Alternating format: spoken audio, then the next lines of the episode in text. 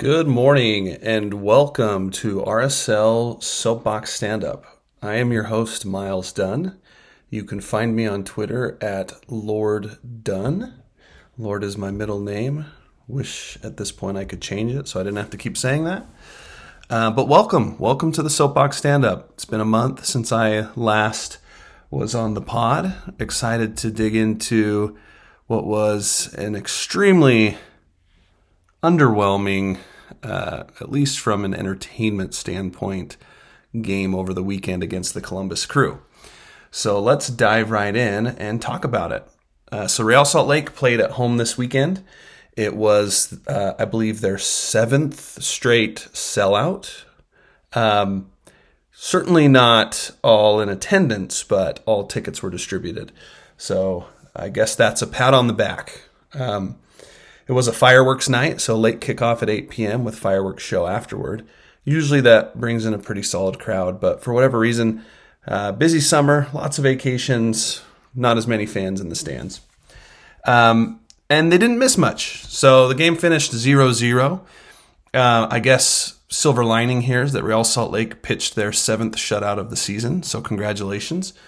But unfortunately, none of our center backs were able to score so that resulted in a 0 0 draw.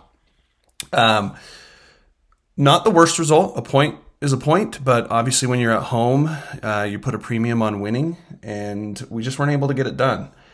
Um, some key moments or, or takeaways from the match. Uh, we only saw one yellow card for Real Salt Lake, Marcelo Silva, with a yellow card in stoppage time of the first half. We also saw Bobby Wood uh, not on the roster due to injury. He had abductor surgery this week. He's likely out, uh, they guess, around eight weeks or so. So should be back this season, but uh, probably a little bit later towards the end of summer, early fall as we begin to ramp up for the playoffs. We were able to see Johnny Menendez get his first minutes of the season with Real Salt Lake, so that's uh, great to see him back on the pitch. Um, some some might argue that we probably should have seen Anderson Julio in this match. Who knows? Uh, maybe it was a coach's decision. Maybe he's uh, not feeling great. Not sure. Uh, but regardless, Johnny Menendez got to see some minutes. That's nice considering uh, who he is and what we thought he could accomplish when he came to Real Salt Lake. Uh, other good call outs from this 0 0 match. Real Salt Lake actually finished with more possession, and that's notable because Real Salt Lake this season doesn't finish with more possession. Uh, quick search, I couldn't find a game where we finished with more possession other than the U.S. Open Cup match that we lost. Uh, maybe there's one match where we finished with more, but I I didn't check every single match, but certainly checked a lot of them and couldn't find one. So Salt Lake finished with 51.7% possession to Columbus's 48.3. So congrats, Real Salt Lake. Finally outpossessed a team. Um, our passing accuracy was also better than our opponent, which I also don't believe has happened this year, or if it has, it's only happened once or twice. We finished with an 86% passing accuracy to Columbus's 83%. Um, stats are kind of boring, so we'll we'll pause it there. Um, one other interesting call out from the match. Mark Allerton was the referee, and from what I understand from the broadcast, it was his first match as the center official. And I think we kind of saw him developing into this role through the match. Uh, certainly felt like it got away from him at times, made some interesting decisions, or or failed to make a decision. Uh, but all in all, he did a fine job. Um, I'm not gonna harp on the ref for any reason. The game the game was it is it is what it was. It was what it is. So uh, moving on, what that means for Real Salt Lake, uh, they are currently in second place in the West on 29 points, four points behind LAFC. That is exactly identical to the Supporters Shield as well. LAFC is at the top of the league for the Supporters Shield race at 33 points, with Salt Lake in second at 29, Philadelphia in third at also 29 points. So those are your top three in the Supporters Shield race, which just sounds crazy to say.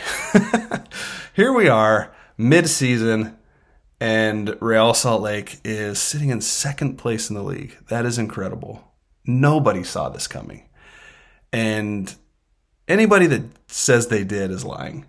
Um, Salt Lake obviously has the tiebreaker over Philadelphia in the Supporter Shield race because we have eight wins to their seven wins. Um, so anyway, we'll we'll keep tracking that on the back half of the season. But man, that would be something if Real Salt Lake could somehow with any additions when the transfer window opens, uh, find themselves in uh, winning the supporter shield. It's never been done at, at Real Salt Lake. Speaking of transfer window, the transfer window opens July 7th. Uh, Real Salt Lake does have 36 people on their 30 man roster. I'm not sure how that works with MLS Next and roster rules, but there have been whisperings that there might be one more move, potentially even a DP move. We probably won't hear anything about that until July 7th or during those weeks of July 7th through the beginning of August when the windows open. Um, obviously, there's been rumors for months about a certain gentleman with the last name Cuellar from Colombia who would be a DP defensive midfielder and a game changer for Real Salt Lake. But no new developments there. Either way, we'll keep our eyes open and hopefully we hear some more news. Uh, what else? What else uh, is going on? So, our next match is the week this coming weekend, uh, Fourth of July weekend. Happy Independence Day, America. Uh, U, uh, USA. Woo. Real Salt Lake will be traveling to Minnesota to take on the Loons. The last time we were in Minnesota, there was high drama as David Ochoa kicked a ball into the Wonder Wall. So it'll be interesting to see the reception we receive when we head out east for 4th of July weekend. Speaking of Independence Day, I know it's kind of a crazy time in the United States. Um, some some unfortunate events have occurred. Certainly don't want to dig into it too much out of respect for uh, the complexity of the situation and the varying opinions, but what I will say is no government should have rights that supersede the rights of an individual over their own body. And we'll just leave it at that. All right. I think that's it. Again, kind of a slow week, kind of a boring game. But when it's all said and done, Real Salt Lake is sitting in second place in the entire league, people in the entire league. Just ruminate on that for a minute. Incredible. Especially when you consider we have the lowest payroll in the league.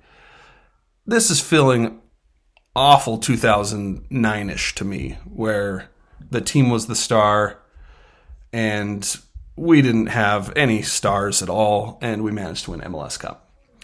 Um, we are t- technically slightly past the midpoint. I guess I do have more to talk about we're slightly past the midpoint of the season.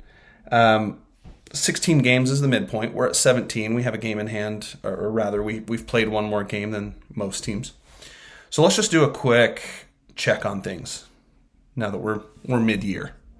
So, so far, Real Salt Lake, Zac MacMath leads the team with minutes played at 1,530. In terms of field players, this may come as a big surprise to you. Adrian Brody has more minutes than any other field player for Real Salt Lake this year.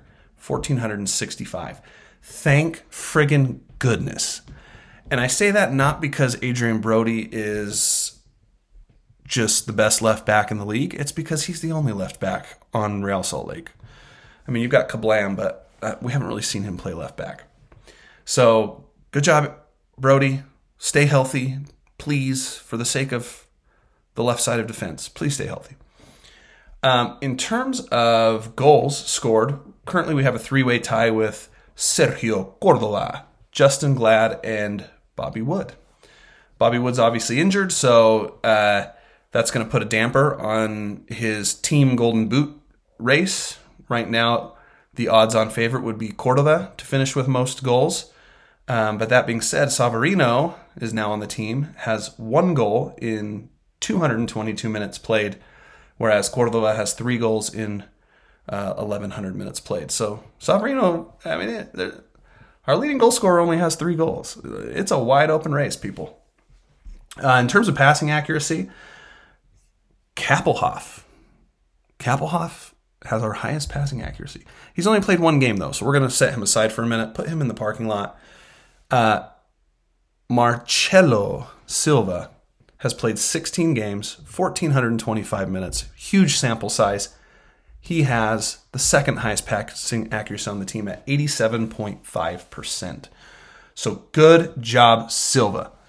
Um, in the top five is Jasper Löffelsend, who came out of nowhere from the MLS draft. So congrats, Löffelsend. Dude's getting minutes. He's all over the field. Uh, honestly, he's really good. He is really good. Did not expect one, I didn't expect him to play that much. Certainly didn't expect him to get seven starts so far this year. And he already has one assist and 85% passing accuracy, which on this team is a lot. Um, one other stat tackles.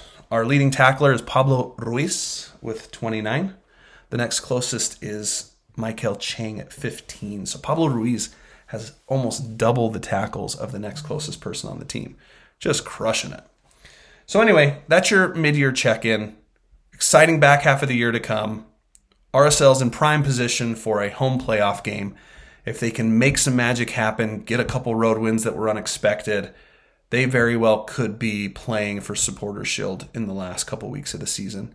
Don't want to get ahead of myself. Seasons are long, weird things happen, but the fact that we're here halfway through the season is a revelation. So, congrats, Real Salt Lake. It's been a hell of a ride the first half of the season. Looking forward to the second half. Take care, everybody. Have a wonderful week. Take care of the ones you love. Uh, YOLO. Peace.